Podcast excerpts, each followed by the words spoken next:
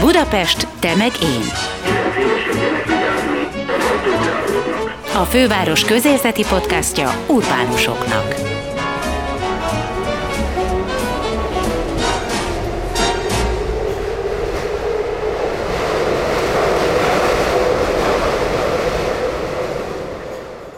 Sziasztok, ez itt a Budapest Temegén Podcast, benne Gelért Gábor és Máj Tamás kollégáim nevében is köszöntelek benneteket, én Veres Dóra vagyok. A 21. század nem a nemzetállamoké, hanem a városoké, mondja egyre több polgármester. De miért lesz ez így? Azért, mert a föld lakosságának egyre nagyobb része városlakó, és így a városok politikai és gazdasági befolyása ezzel együtt az érdekérvényesítő képessége megnő. Egyre fontosabb lesz figyelni és mérni tehát a városok külpolitikai teljesítményét. Erre törekszik Budapest is. A Városházán működik egy városdiplomáciai csoport, melyet Korányi Dávid főtanácsadó vezet. Ez a csapat felel Budapest külpolitikai kapcsolataiért. Hogy ők jól lássák, a főváros milyen képességekkel bír a diplomácia terén, és miben kell erősödnie évről évre, felkérték az Egyensúly Intézetet, hogy dolgozzanak ki egy objektív szempontrendszert, amin keresztül ezt meg lehet mérni. Így született meg a Város Diplomáciai Index, melynek segítségével jól rá lehet nézni Budapest valós helyére a diplomáciai térképen. Annak próbálunk utána járni a mai műsorban, hogy mi is ez a város diplomáciai index pontosan, hogyan mérhető, és legfőképp a gyakorlatban mire használhatja ezt a főváros. Két vendégünk van, egyrészt Pilc Oliver, a főpolgármesteri iroda városdiplomáciai csoport nemzetközi ügyintézője, és Barta Dániel, az Egyensúly Intézet nemzetközi kapcsolatokért felelős igazgatója, kül- és biztonságpolitikai szakértő. Kezdjük ott, hogy mivel foglalkozik az Egyensúly Intézet, és neked, Dani, mi a szereped, milyen területen veszel részt az intézet munkájában? Tehát az Egyensúly Intézet az tulajdonképpen három vagy négy éve alakult meg, és 2020 őszén lépett a nyilvánosság elé. Ez, ezzel a időszakkal, amikor előkészítettük a munkát, úgy gondoltuk, hogy azért volt szükség, hogy nagyon sokan kilépnek a napvilágra, anélkül, hogy valós produktum még a kezükben lenne, és, és a mi célunk az volt, hogy hogy meglegyen a, a teljes keretrendszer a, a munkánkhoz. Tehát elkészítettünk egy, egy könyvet, amiben leírjuk azt, hogy hogy mit gondolunk arról, hogy Magyarországnak 2030-ig hova kéne eljutnia, hogyan lehetne egy sikeres ország, hogyan lehetnénk egy sikeres nemzet, ehhez milyen lépéseket kell megtenni az egyes területeken, mik, a, mik kellenek, hogy a fő fókuszok legyenek ahhoz, hogy Magyarországból egy sikeres ország lehessen, és ehhez milyen mintákat tudunk figyelembe venni, milyen olyan nemzetközi példák vannak, amelyeket, hogyha követünk, akkor ezek, ezek a célok, ezek teljesíthetőek akár ilyen rövid távon is.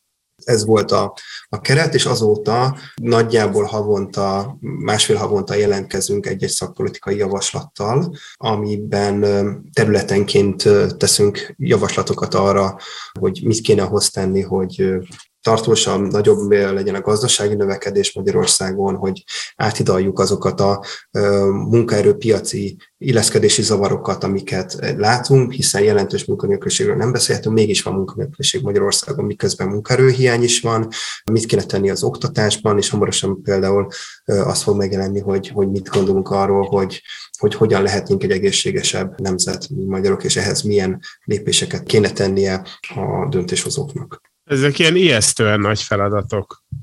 Legalábbis én, amikor így először meghallottam, hogy mikkel foglalkoztok, szerintem ezek olyan dolgok, ami, amiben nagyon hosszú ide az összes kormánynak beletörik a bicskája.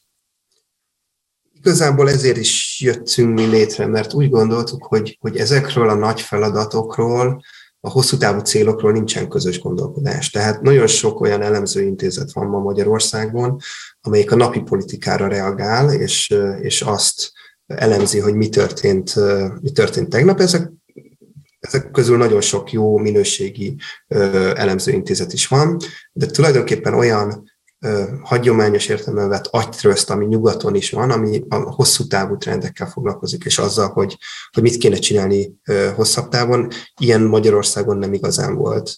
És, és azt gondoltuk, hogy ezekre a, a diskurzusokra, ezeknek a céloknak a kijelölésére igenis szükség van ahhoz, hogy, hogy aztán tényleg a valós problémákkal tudjunk foglalkozni mindannyian. Ezt hogy lehet elérni, hogy komolyan vegyenek titeket? Végül is minden elemző intézetnek, meg minden elemzőnek az a, az, az egyetlen, ami igazolja a létét, hogyha, hogyha elkezdik elfogadni, amit mond. Vagy meghallgatják, amit mond, és azt mondják, hogy mondd el, hogy mit gondolsz. Mi azt vettük észre, hogy, hogy azért viszonylag nagy nyitottság. Mi alapvetően döntéshozókhoz szeretnénk szólni, és minket is meglepett, hogy, hogy igazából sokkal több emberhez értünk el, mert, mert elég nagy igény van ma a magyar társadalomban arra, hogy, hogy ezekről a témákról tényleg valódi beszélgetések és vita folyjon arról, hogy mit kéne tenni az oktatásban ahhoz, hogy, hogy tényleg ez egy minőségi oktatás legyen például Magyarországon. És, és mivel mi tényleg nem napi politikai kérdésekkel foglalkozunk, ezért, ezért, ezért mondhatjuk azt, hogy tulajdonképpen sehol nem találkoztunk elutasítással. Mi úgy gondoljuk, hogy nem csak a politikai döntéshozókhoz kell eljutni, tehát nagyon komoly hangsúlyt fektetünk arra, hogy a gazdasági döntéshozókhoz is minél, minél jobban elérjünk, mert úgy gondoljuk, hogy talán őket még kevésbé hallgatják meg ebben a kérdésben. Arra is törekszünk, hogy vidéken is jelen legyünk. Tehát még Budapesten ez megvan, de mondjuk, hogy pont van egy ilyen programunk, hogyha ha vidéki gazdasági döntéshozókkal beszélgetünk, akkor az az első reakció, tényleg pártállástól függetlenül, hogy végre jött valaki, aki arra is kíváncsi, hogy ők mit gondolnak ezekről a kérdésekről. Mert nem nagyon jellemző van Magyarországon az, hogy, hogy, hogy ezek a viták lezajlanának. Oliver, kérlek, te is mutasd be pár mondatban a város diplomáciai csoport munkáját. Hát alapvetően a város diplomáciai csoportnál dolgozom, ugye ez a fővárosnak a nemzetközi kapcsolatokat építő, főváros nemzetközi beágyazottságáról gondoskodó szervezeti egysége, és igazából szerintem az alapvető kínlás, amiatt most mi együtt vagyunk, ez a, ez a város diplomáciai index volt, ami, ami egyrészt tőlünk volt egy igény, hogy a mi város diplomáciai tevékenységünket valahogy többé-kevésbé objektív módon tudjuk mérni, és, és ugye az Egyensúly Intézet készítette el erre egy metodológiát, ami ebben, ami ebben segít, és ami aztán a, a remények szerint majd a jövőben ugyanúgy, mint egy, vannak ezek az ismert nem tudom, sajtószabadság vagy antikorrupciós indexek, ahol lehet rangsorolni a különböző országokat, vagy demokrácia index, itt majd lehet osztályozni, meg összehasonlítani egymással egyes városok város diplomáciai tevékenységét, illetve időbeli elosztását, tehát hogy hogyan fejlődött mondjuk Budapest város diplomáciája az évek során. Nagyon érdekes, hogy az Egyensúly Intézet mit állít, azt mondja, hogy 2050-re a föld lakosságának a 70%-a városokban fog élni. Ezt azért tudjuk, ismerjük ezt a tendenciát, de ezért ez egy nagy szám, és így a városok diplomáciai szerepe megnő, egyre inkább nő, sőt, arra lennék kíváncsi, hogy valóban helytálló lehet-e az az állítás, hogy egy-egy nagyváros politikai, gazdasági befolyása még erősebb is lehet, mint egy-egy országé vagy egyes országoké.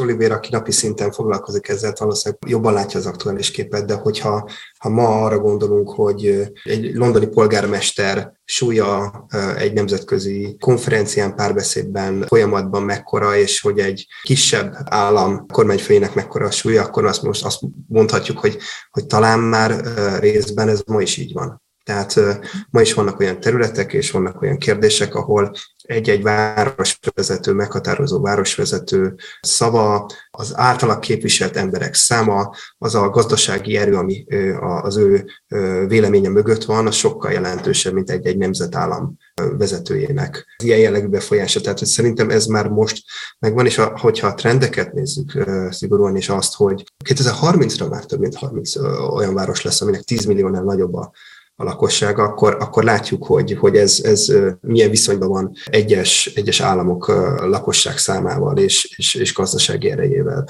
Tehát ez, ez abszolút igaz, és nyilvánvalóan mindig mögé kell rakni a, a, a hangsúlyokat azért, meg, a, meg az árnyalatokat, hogy nyilvánvalóan egy, egy, egy önkormányzati vezető szuverenitás és más-más hatalom áll mögötte, más hatalma eszközökkel rendelkezik, de azért gondoltuk, hogy, hogy fontos ezt kihangsúlyozni, mert amikor a globalizációról és a globalizációs folyamatokról beszélünk, mindig, mindig leszűkítjük ezt az egészet a nagyvállalatokra, a nemzetközi szervezetekre és az állami vezetőkre, és nagyon-nagyon kevésszer hangzik el, hogy, hogy a, a városok és a városhálózatok szerepe hogyan növekedett akár az elmúlt egy évtizedben, és mennyire meghatározó lesz ez a 21. században.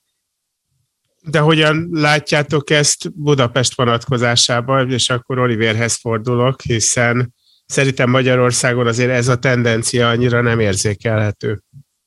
Kicsit akkor még viszonyulnék az előző összehasonlításhoz, hogy a, a városok és a, és a, a országos vezetők, ugye, ugye az van, hogy nagyjából a 17. század óta a nemzetközi kapcsolatoknak az alapegysége az a, az, a, az állam, és, és nyilván ebből a szempontból a városok nem fognak teljesen önálló külpolitikát folytatni, nagyon sok olyan egység van, jogalkotás, ami, ami egyszerűen az államokhoz kötődik.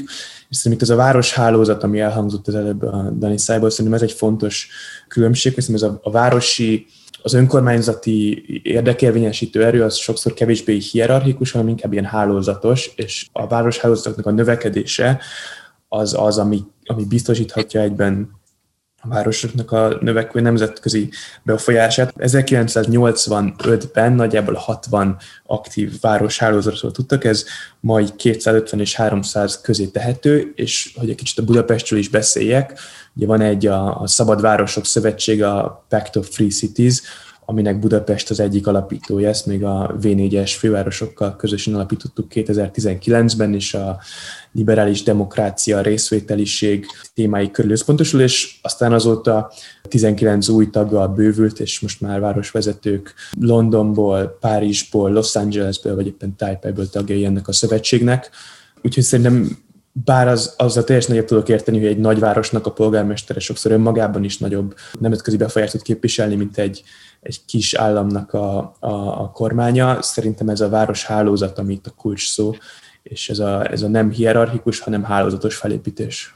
Ez az a városhálózati lobby tevékenység, ami például így az EU felé az elmúlt években érzékelhető volt, amikor klímacélokra közvetlen pénzeket szeretett volna kapni egy-egy nagyváros vagy több nagyváros Európa szerte, és ezért elindult egy brüsszeli lobby. Ez például egy ilyen jelentősebb lépés volt ennek a szervezetnek? Abszolút, és egy bár a Szabadvárosok Szövetségének az alapító négy városa, tehát a, a Visegrádi négyek fővárosából indult ez a lobby tevékenység, nem, nem összekeverendő teljesen a, a Szabadvárosok Szövetségével. Itt ugye arról volt szó, hogy, hogy Budapest, illetve Prága, Varsó és Pozsony elkezdtünk egy, egy nemzet, vagy egy, egy európai lobby tevékenységet, amiben nagyjából 40 európai város csatlakozott, és a, azzal a célra, hogy a, a COVID utáni mindenféle pénzekből, helyreállítási alapból a városok közvetlenül is részesülhessenek, és ők dönthessék el, hogy ezeket hogyan szeretnék zöld, fenntartható célokra um, fordítani. Ennek mi lett az eredménye? Ennek többféle eredménye van. A, az, az egyik, amit lehet mondani, most, most alapvetően ilyen, ilyen pénzeknek a mindenféle felhasználásáról, kicsit ilyen technikai az egész, de hogy a, egyrészt a az Európai Regionális Fejlesztési Alap és a Kohéziós Alapnál a fenntartható városfejlesztésre fordítandó összeg az 5%-ról 8%-ra felemelt, az felemelték ennek a lobby tevékenységnek a hatására. Most ez egy ilyen, kicsit ilyen volt a hangzik, de hogy nyilván ez, ez jelentős pénzmennyiséggel jár. Akkor másrészt van ez az Európai Hálózat finanszírozási eszköz, a Connecting Europe Facility, ami egy közlekedési, energetikai, meg digitális gazdaság beruházásokra vonatkozik. Ez például konkrétan a lobby tevékenység hatására közvetlenül elérhető lett most városi önkormányzatoknak is de például, a, ugye, amiről most sokszor megy a, a politikai vita, az a helyreállítási és reziliencia építési eszköz, az RRF. Itt ugye beleírták a szabályozásba, hogy a, a nemzetállamoknak konzultálniuk kell például az önkormányzatokkal abban, hogy ezt hogyan fogják felhasználni, szóval abszolút vannak egy kézzelfogható eredményei ennek az európai lobby tevékenységnek. Akkor most térjünk tényleg erre rá, hogy mi ez a város diplomáciai index, és hogy ennek milyen összetevői vannak, hogyan mérhető. Egyáltalán ez egy szám a végén? Egy százalék? Nem százalék, de a, a cél az, hogy ez egy szám legyen.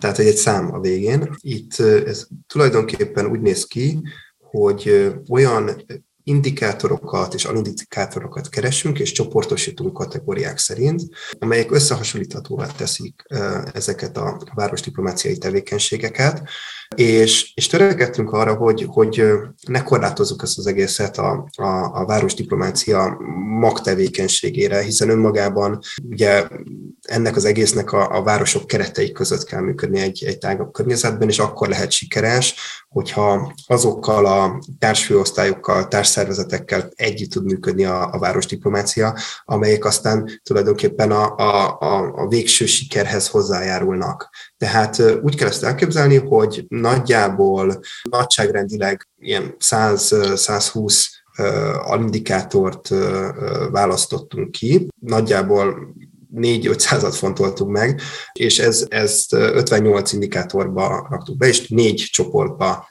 különítettük el. A, az egyik az a hagyományos városdiplomáciai tevékenység, amiről röviden már, már Oliver is beszélt. Tehát ez az, amire elsőként gondol mindenki, testvérvárosi kapcsolatok, az, hogy, hogy a városok hogyan vesznek részt ezekben a nemzetközi városhálózatokban, ezeknek a minősége, ezeknek a kapcsolatoknak. Szintén nézzük azt, hogy adott esetben a városvezetők mennyire aktívak európai vagy globális szinten, milyen kezdeményezések köthetőek az adott, adott városhoz. Ez egy kategória, ez, ennek egyébként egy külön súlyt adtunk, hiszen ez a a magtevékenysége a, a városdiplomáciai csoportnak és a városdiplomáciának, és a többi pedig olyan kapcsolódó területek, ahol, ahol együtt kell működni a városdiplomáciának más szervezetek. Ilyen csoport lett nálunk a turizmus és a kulturális kapcsolatok, a gazdasági kapcsolatok és a, az inkluzivitás, tehát hogy mennyire multikulturális a város, mennyire befogadó a város, mennyire tud nemzetközi sedni hosszabb távon az adott város. Tehát ezeket néztük, és azért lett csak 110 kategória, mert szem előtt tartottuk azt, hogy minden indikátor nemzetközileg összehasonlítható legyen. Tehát ne legyen olyan, amelyik csak Budapestre igaz, vagy csak Jugyánára igaz, és erre kapunk egy számot, hanem tényleg a, a végső számok, a végső adatok kategóriánként és, és összességében is összevethetőek legyenek más városokével, és arra is törekedtünk, hogy ezek évente frissíthető adatok legyenek, tehát olyan vagy lekérdezésen, vagy statisztikákon alapuljanak, hogy idősorosan is össze tudjuk vetni, tehát társuk azt, hogy egyik évről a másikra valóban volt-e előrelépés ezeken a, a területeken, és, és tényleg sikeres volt a város ilyen irányú tevékenysége. Mondj már légy szíves pár ilyen indikátort, ami, ami jól összehasonlítható, és, és ebből egy kicsit jobban átlátom. De mondod ezt a sok adatot, meg indikátorokat, és én meg csak így kapkodom a fejem, hogy micsoda, hogyan, és ezt hogy hasonlítjuk össze? Tehát mondj erre nekem egy jó példát. Azt említettem, hogy nagyjából 110 ilyet azonosítottunk, de hogyha csak a városdiplomáciai tevékenységet nézzük, az ilyenek lehetnek az, hogy hány várossal van testvérvárosi kapcsolat, és ez önmagában egy, egy homályos szám, emellé rögtön hozzárendeljük, hogy mennyire aktív ez a kapcsolat. Tehát, hogy az adott várossal abban az évben voltak-e közös programok, kezdeményezések, tehát volt egy tartalma is ennek a kapcsolatnak. Megnézzük azt, hogy van-e az adott városnak itt alapvetően európai városokat hasonlítunk össze, például brüsszeli képviselete, ez is elhangzott már, és hogy ez a brüsszeli képviselet, ez mennyire aktív. Tehát voltak kezdeményezései, érte el sikereket, olyan sikereket, amelyekről például Olivér is beszélt, vagy nem. Részt vettek-e a városvezetői nemzetközi konferenciákon, a meghatározó nemzetközi konferenciákon, és kaptak -e erre meghívást, előadtak -e ezeken, tehát hogy mennyire tudják tulajdonképpen, mennyire tudnak, ez azt mutatja, hogy mennyire tudnak hatni például a nemzetközi diskurzusra. De ilyen lehet -e az, hogy, hogy a város belépette a, a meghatározó városhálózatokba, Ugye Oliver említette, hogy van 240, de, de mi kiválasztottunk ebből a 240-ből 8-10 olyan meghatározó városhálózatot, amelyek ma mondjuk az európai politikai napirendre is komoly hatással vannak, és ezekben részt vesz az adott város, például Budapest, és mennyire tud ennek a, városhálózatnak a napirendjére hatni, ott van-e a döntéshozói, szűkebb döntéshozói körben, kiválasztott bizottságokban, és ezeknek a munkáját mennyire tudja, erre mennyire tud hatni. Tehát ezek csak a, csak a városdiplomáciai területről pár olyan példa, ami viszonylag könnyen mérhető, és lehet látni akár éves szinten is, hogy történt-e bármilyen eredmény, vagy fel tud-e mutatni a város bármilyen eredmény. De hát ebbe nagyon belejátszik az, hogy, hogy az állam és a, a város kapcsolata milyen, nem? Tehát ezt, ezt nem tudod ilyen teljesen exakt arányszámok alapján összevetni, hiszen minden város a saját államával másfajta viszonyban áll. Ez valóban így van, tehát azok a, a városok, és azért ebből, ez a városok többsége, vagy jelentős része Európában, ahol mondjuk a város politikai vezetése az nem azonos színekben politizál, mint, a, mint az állam, állami vezetők. Az is kérdés, hogy egy-egy országban ez számít, vagy nem számít, és hogy mennyire számít. Igen, de, de mi úgy gondoljuk, hogy túl azon, hogy, hogy megmérjük, hogy milyen erőfeszítéseket tesz az adott város, ennek a város diplomáciai indexnek nem csak ezt kell megmutatni, hanem az, hogy mennyire képes is rá.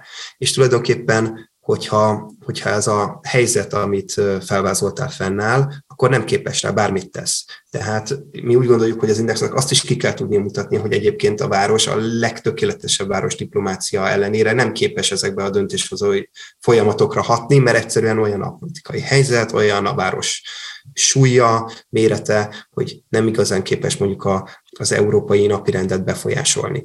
Tehát én nem gondolom problémának, hogy ezek a politikai különbségek is kirajzolódnak, mert, mert szerintem ezt is meg kell mutatni a város diplomáciai indexnek, hogy egyébként tökéletesen dolgoznak az adott városba, de úgyse fognak tudni hatni, vagy nem képesek érdembe hatni, pont adott esetben ilyen akadályok miatt.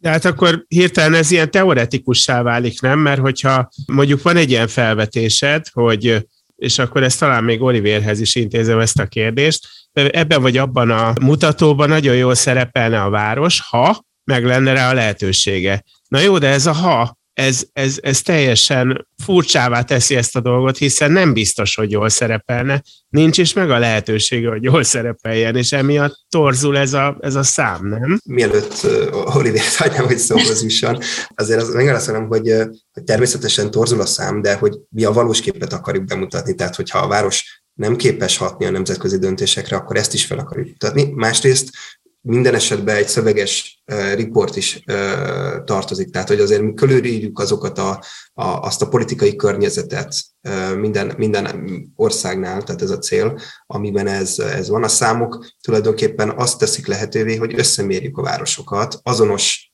szempontrendszer szerint. Tehát ez nem váltja ki azt, hogy, hogy mi bemutassuk az adott város működését, amikor egy ilyen indexet készítünk és egy jelentést írunk a végén, viszont az segíti, hogy, hogy azonos szempontrendszer és azonos skála szerint mérjük össze Prágát Budapesttel.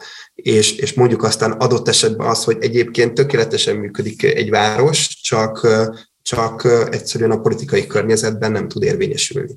Akkor is az eredmény az, az, az különböző lesz a két város esetében, és ugye az évenkénti felvétel azt is szolgálja, hogy, hogy ennek ellenére tudjuk mérni azt, hogy fejlődik-e a város, vagy, vagy tesz-e olyan lépéseket, amelyek pozitív irányba mutatnak, vagy nem, hiszen hiszen az már független más városoktól és a nemzetközi környezettől, hogy éves szinten történt-e valamilyen területen előrelépés, megszületett egy stratégia, ellenőrzte a város annak a részvét, a létrejöttét. Mi olyanokat is beleveszünk ebbe például, és most azért beszéltem a stratégiáról, hogy létezik egyáltalán városdiplomáciai stratégia, ez demokratikusan fogadja el az adott város, ez nem függ attól, hogy milyen kormány van, hogy a, a, a város, város működő bizottságai ezt átlátják-e, és van-e bármilyen demokratikus kontroll a városháza működése felett, tehát bevonják-e a civil szervezeteket, bevonnak-e külső szerepeket, van-e konzultáció ezekben a kérdésekben. A legtöbb legtöbb indikátorunk én úgy gondolom, hogy azért nem kormányfüggő, nyilván vannak ilyenek, de, de a, a legtöbb, legtöbbre azért leginkább a város tudhatni, és a városvezetés. Igen, ez a, ez a dilemma egyébként nálunk is felmerült, ugye mi is valamennyire azért konzultálva voltunk ennek az indexnek az elkészítésénél, és ugye nekünk a, azért a fő haszna ez az index azt jelenti, hogy mi tudjuk mérni a mi tevékenységünket, és ahogy, ahogy az előbb mondtad, van nagyon sok külső dolog, ami, vagy külső tényező, ami befolyásolja ennek, ezt az indexet. Például itt van mondjuk a, a, a COVID.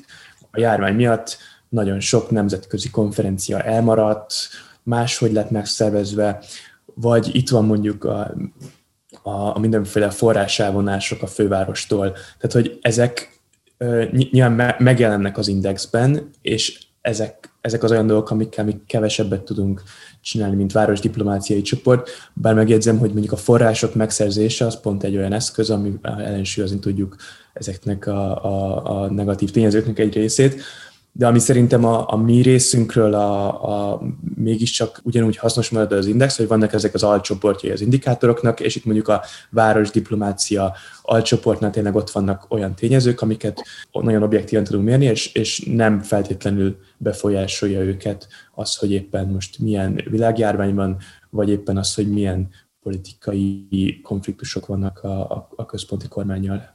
Tehát mondjuk, amit a Dani is mondott az előbb, a, a városdiplomáciai stratégia, reményeink szerint most már a nagyon közeljövőben kerül majd a közgyűlés által elfogadásra, de hogy létezik városdiplomáciai stratégiánk, mi már abból dolgozunk két éve, és hogy ennek a demokratikus elszámoltatósága vagy, vagy áttekintetősége is nem sokára meg fog valósulni, de akár az, hogy a városhálózatokban hogyan vagyunk jelen, akár az, hogy milyen önálló projektjeink vannak, amiket, amiket csinálunk, és amik behatással vannak, vagy hatással vannak arra, hogy, hogy milyen a nemzetközi megítélése a városnak.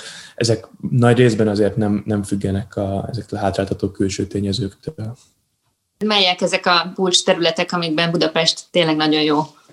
Hát Budapest szerintem elsősorban egyébként hatalmas nemzetközi potenciál rendelkezik, tehát na- nagyon, szeretik ezt a várost a külföldiek, óriási erőforrások vannak benne, és ennek a, ennek a tudatos felhasználása, kiaknázása talán az, ami, ami még jobban lehetne segíteni.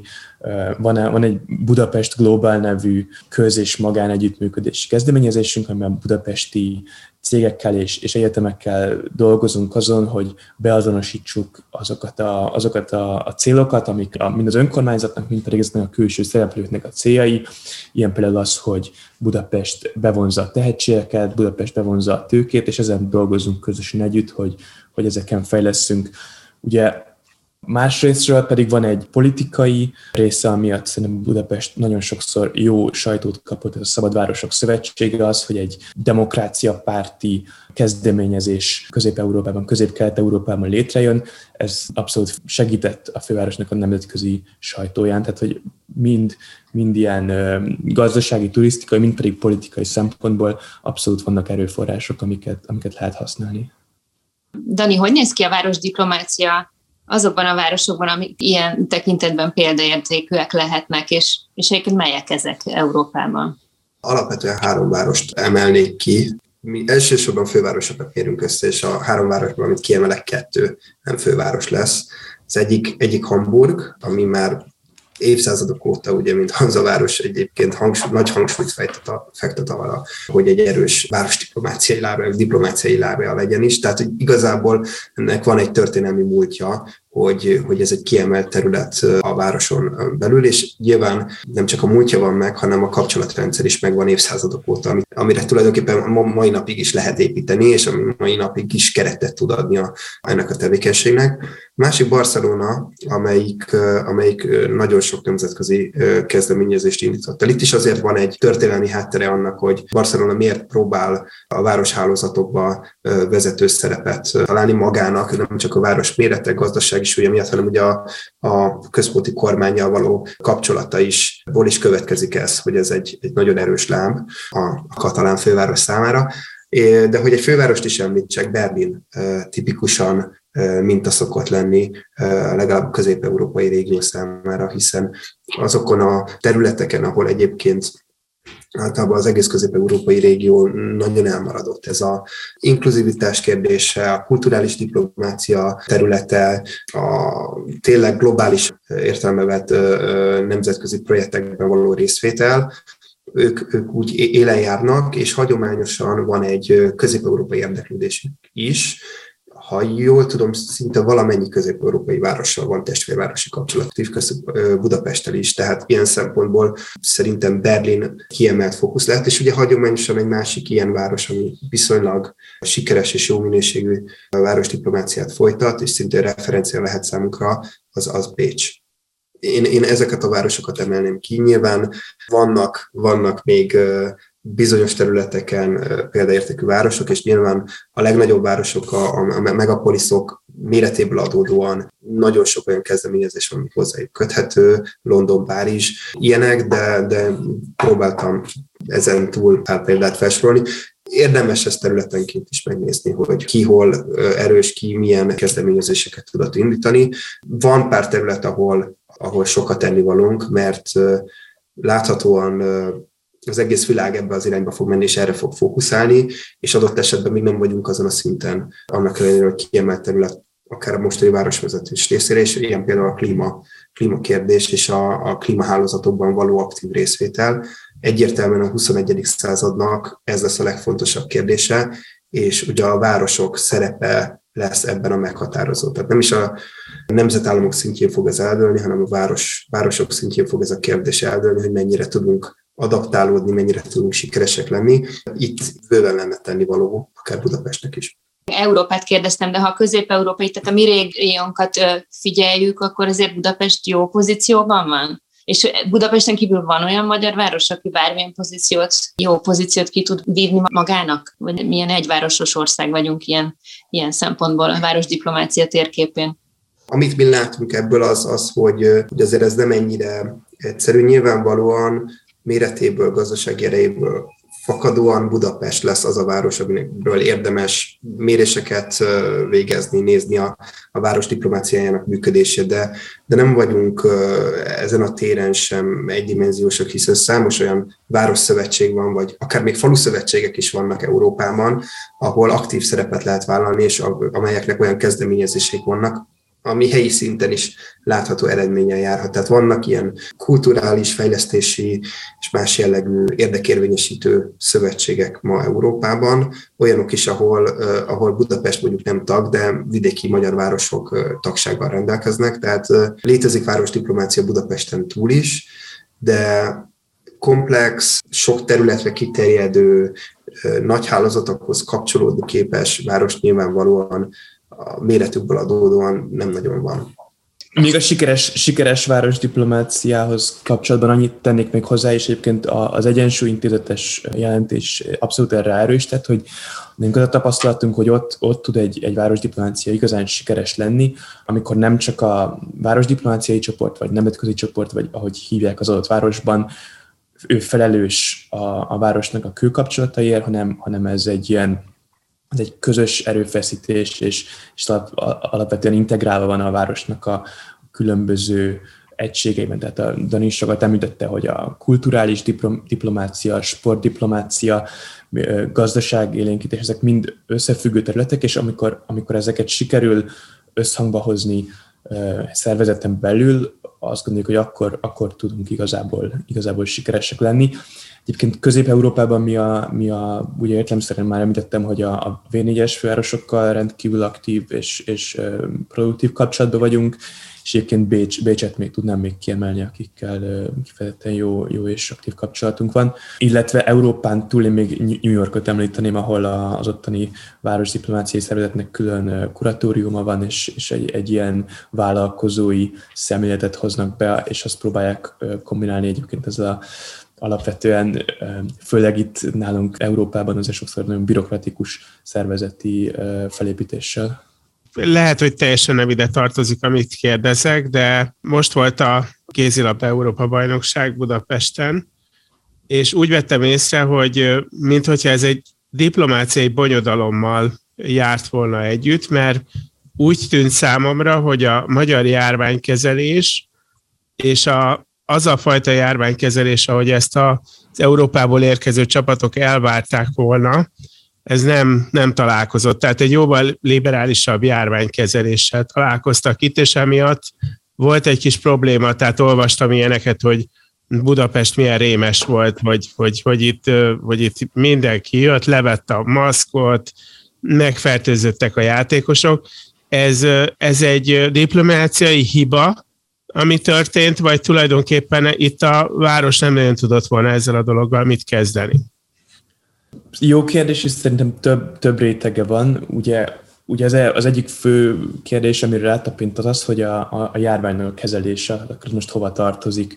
És itt, itt akkor már mondanám ele, vagy amikor kitört a járvány, akkor egyébként ez egy nagyon szép példája volt arra, hogy a, a városok hogyan tudnak együttműködni, egy ilyen WhatsApp csoport, ba, ami benne voltak a nagyon sok nagy, nagyvárosnak az adott vezetői, és ők, vagy a, a nemzetközi kapcsolatainak a nemzetközi kapcsolatok irodájának a vezetői, és egy nagyon gyors, hatékony és közvetlen információáramlás zajlott a jó gyakorlatoknak a kicseréléséről, ti hogy csináljátok, mi hogy csináljuk.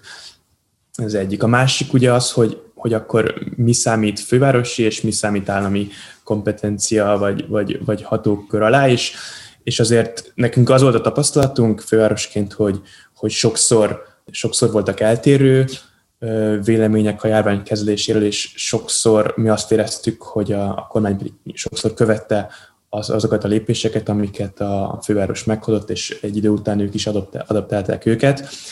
Most, hogy a kézabdában milyen vírusvédelmi szabályok voltak, itt a főváros az kevésbé érintett, de, és ez egy jó kérdés, hogy ez most mennyire számít diplomáciai hibának, nyilván mi is. Inkább az, hogy, hogy erre kell-e utólag reagálnia a városnak hogy azokra a, a kérdésekre, illetve problémákra, amik a, a, az eseménynek a lebonyolításával kapcsolatosak, alapvetően azért az eseménynek a szervezői jó, hogyha válaszolnak, mindenki pedig a saját, saját maga által kezelt ügyekért, problémákért lenne jó esetben felelős. Mondjuk visszatérve, csak hogy egy példát hozzak, ugye a tömegközlekedésen bevezetett kötelező maszkviselés, ez pont egy olyan dolog, amit egyrészt a város hozott meg először, és egyébként az én tapasztalatom és mások tapasztalatai alapján is nagyon fegyelmezetten tartják a budapestiek, egyébként más, más városokban is, ha tudom, de hogy, hogy elsősorban most Budapestről beszélünk. Annyira érdekelt ez az elvárosiasodás, és, a, és lehet, hogy egy szociológiai kérdés, és nem tudtok rá válaszolni, de ez azzal együtt, hogy így erősödnek a városok, és ez egy tendencia. Ez szükségszerűen jelenti azt is, hogy gyengül a vidék, és azt is, hogy megint lesz egy ilyen erősödő népi urbánus ellentét? Én úgy gondolom, hogy nem, mert a, a, a népi urbánus ellentét egyszerűen nem lesznek meg hozzá a, hogy mondjam, a számok. Tehát annyira már most is többségben vannak a városban élők, hogy, hogy egy olyan, olyan értelme vett ellentét, hogy a vidéken élő tömegek, akik többséget alkotnak, kritikával illetik ezt a folyamatot, az urbanizációs folyamatot, és ez egy többségi hang lenne, ez, ez ugye ez már nem áll fönn, tehát a számok alapján nem, nem áll fönn, és ezt szerintem nem is így lehetett értelmezni magyar viszonylatban sem. Amikor arról beszélünk, hogy az emberek 70%-a városban fog lakni, azért itt olyan városok lesznek többségében, amik, amik ez a vidéki közepes méretű város részben. Tehát inkább a falusi lakosság csökkenése, de ez nem jelenti azt, hogy mindenki Budapesten fog élni, hanem valamilyen városias környezetben. Ez nyilvánvalóan fog új ellentéteket kiváltani, de, de nem, nem, nem gondolom, hogy ez lenne a fő törésvonal a 21. század második felében. Sokkal, sokkal inkább más törésvonalak lesznek hogyha egy hasonló ellentétet kell majd nézni, ami most is erősödik, és mondjuk érinti Budapestet, és, és hosszabb távon egy komoly kihívás lesz, és globálisan is egy kihívás az, hogy mit kezdünk a szétfolyó városokkal ami Budapesten ugye a Budapest és agglomeráció viszonya, kinek kell biztosítani a közszolgáltatásokat, milyen hatással van a, a kitölköltöző tömegek a város központokra, mennyire maradnak fenntarthatóak gazdaságnak azok a városok, amelyekből a lakosság kiköltözik, de ugyanúgy kell a közszolgáltatásokat biztosítani a tömegek számára. A szakértők szerint a cél az az lenne, hogy ezzel a folyamat ellen hassunk, megállítsuk, és amint megszületik ez a felismerés, és aktívan tenni fog a kormányzat vagy a városvezetés annak érdekében, hogy, hogy ne érje meg kiköltözni az agglomerációba. Abban a pillanatban keletkezni fog egy, egy, egy társadalmi és egy politikai ellentét is, ami viszonylag látványos lesz. Tehát én inkább azt emelném ki, hogy, hogy szerintünk nem ez a népi urbánus ellentét lesz az, ami, ami, ami nagyon meghatározó lesz, és vagy nagyon erőteljes lesz, és, és, és látni fogunk, hanem a közeljövőben, városi viszonylatban, hanem sokkal inkább a, az agglomeráció és a város központ közötti konfliktusok fognak szerintem felerősödni. De kíváncsi vagyok, hogy Oliver erről mit gondol, hogy ők, ők már tapasztalják-e ezt, vagy, vagy, vagy ez még csak szerintünk a jövő. Én egyszer értenék nagyon egyet, és, és vitatkoznék azzal, amit mondtál. Egyrészt a, a városok, a szétfolyó városok problematikája az, az, az a maximálisan egyetértek. Ugye az hogy, az, hogy az agglomerációnak az infrastruktúrája nem bírja el a sok kiköltözőt, illetve a fővárosnak és a körülötte lévő közlekedési infrastruktúra pedig nem bírja el az ingázókat, ez egy, ez egy abszolút ma jelenlévő égető probléma, és nem látjuk még ennek, hogy ennek a, a trendnek a visszafordulását. Az, hogy a népi urbánus ellentét az, az mennyire, mennyire játszik fontos szerepet, én ezt egy picit máshogy érzem, és el tudom képzelni, hogy a, a táblati jövőben ez, ez kevésbé lesz meghatározó, de azért azt gondolom, hogy Magyarországon is, illetve nagyon sok nemzetközi példa van arra, hogy, hogy itt azért nagyon komoly politikai világnézeti különbségek vannak a két társadalmi csoport között, és, és egyébként nagyon aktuális ebből a szempontból, és most megint vissza kell utaljak a Szabadvárosok Szövetségére, de az egyik projekt, amit éppen tervezünk, és a, amire szeretnénk figyelmet fordítani, hogy, hogy mik azok a módok, amikkel ezt a népi urbánus ellentétet lehetne csökkenteni, mert ugye a, a másik, másik lehetőség pedig az, hogy azért ez alapvetően politikailag is abszolút ki lehet használni ezt a konfliktust, és, és az meg alapvetően még jobban csak ki fogja szélesíteni ezt a különbséget. Még a főváros brüsszeli jelenlétére szeretnék rákérdezni, mert hogy az nyilvánvaló, hogy, hogy a magyar állam és Brüsszel kapcsolata konfliktusos. Ezzel kapcsolatosan a főváros másképp jelenik meg Brüsszelben, vagy erre mindenképpen úgy tekintik, mint, mint a magyar államnak egy szelete, akivel konfliktusa van Brüsszelnek. Tehát milyen, milyen a, a kapcsolat? Szerintem sok múlik azon, hogy mit értünk Brüsszel alatt. Ugye a brüsszeli képviseletre azt kell tudni, hogy a Jávor Benedek volt EP képviselő vezeti. Egyébként ez a szervezet már, már az előző városvezetés alatt is létezett, és, és érdemben nem bővült. És ugye az ő feladatuk az, hogy megjelenítsék a fővárosi érdekeket, amik mind jogalkotásban, mind források megszerzésében megjelennek, és ebből a szempontból abszolút igaz, amit mondasz, hogy egy kicsit, mintha egy másik szeretét jeleníteni meg a, annak a képnek, ami egyébként úgy általánosan Magyarországról sugárzik Brüsszel felé. Az ő munkájuk, ahogy mondtam, na- nagy részben egy, egy, egy lobby, ami, ami jogalkotás, illetve források megszerzése, és hogy itt őket egyébként szerintem sokszor támadják azzal, hogy még szüksége van Budapestnek, hogy egy képviseletet fenntartson Brüsszelben. Erre csak mondanám, hogy 2020-ban a 40 milliós költség, éves költségvetésük mellé 400 millió forintnyi pályázati pénz megszerzésében működtek közre, úgyhogy egyébként ők abszolút egy, egy gazdaságilag is, is megtérülő részei ennek a szervezetnek. Különben egy indexálásban egy ilyen meglátszik?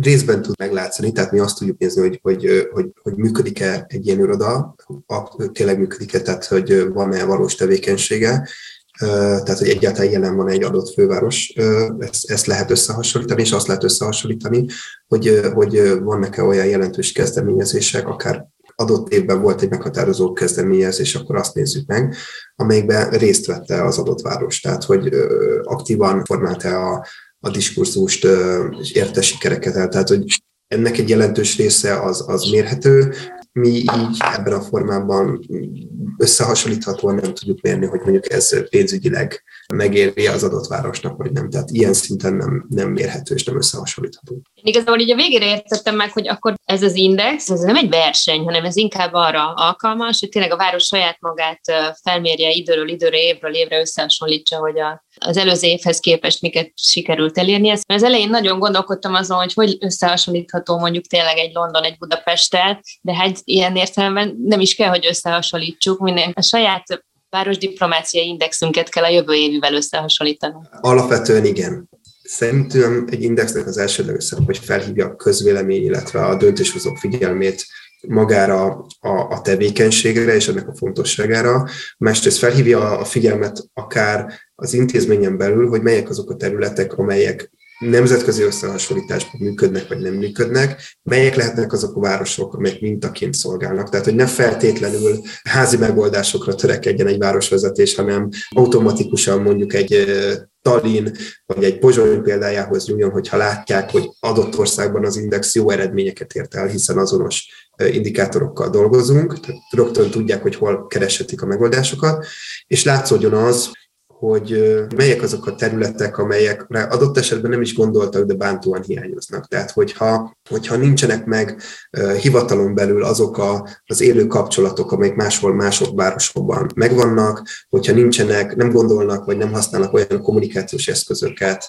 adott esetben a, a külföldiek, vagy a, a, a idegen nyelven beszélők elérésére, a, amely, amelyek más városokban megvannak, akkor ezekre felhívja a figyelmet, és akkor ezeket megpróbálják pótolni. És ez tulajdonképpen idősorosan ez az, ami leginkább kijön. Tehát, hogyha ha lesz egy stratégia, hogyha a mögött van egy demokratikus kontroll, hogyha, hogyha van egy elkülönített költségvetés ezekre a feladatokra, akkor ezek, ezek elég látványosan megjelennek. Tehát, hogy én úgy gondolom, hogy egy ilyen index pont házon belül lehet igazán fontos referenciapont, amellett, hogy a szélesebb közvélemény is megismeri azt, hogy mi a feladata egy városnak, és mit, mit érdemes adott esetben politikailag is számon kérni a városi vezetőkön. Oliver, és akkor ti már elvégeztétek ezt a munkát, elemeztétek az index eredményeit? Elemeztük abszolút az index eredményét, nagyon egyetértek azzal, amit a Dani elmondott, hogy, hogy elsősorban házon belül tud hasznos lenni. Annyival egészíteném ki, egy kicsit visszatérve azzal, amit a, a, az elején mondtam az interjúnak erről a hálózatos felépítésről, hogy itt azért a városhálózatokban, illetve a városok nemzetközi együttműködésében a városok egyszerre kell egymással együttműködniük, hogy a, a közösen képviselt ügyeket ö, tudják érvényre jutatni, de azért egyben egymással versenyeznek is, hiszen, hiszen mindenki, minden város szeretné a turistákat, magához csábítani, minden város szeretné a, a, cégek, a cégeket, a tőkét bevonzani, a tehetségeket bevonzani, tehát hogy egy ilyen furcsa kettősség áll fenn a városok között, ebben a tekintetben abban is van igazság, amit Tóra, te mondtál, hogy itt, itt azért alapvetően egymással versengő városokat is össze lehet hasonlítani, és ez index akár arra is alkalmas lehet ezzel az összehasonlító szempontrendszer alapján. Ez volt a Budapest Temegén Podcast, melyet a Budapest Brand Nonprofit ZRT megbízásából a Kinopolis Kft. készített.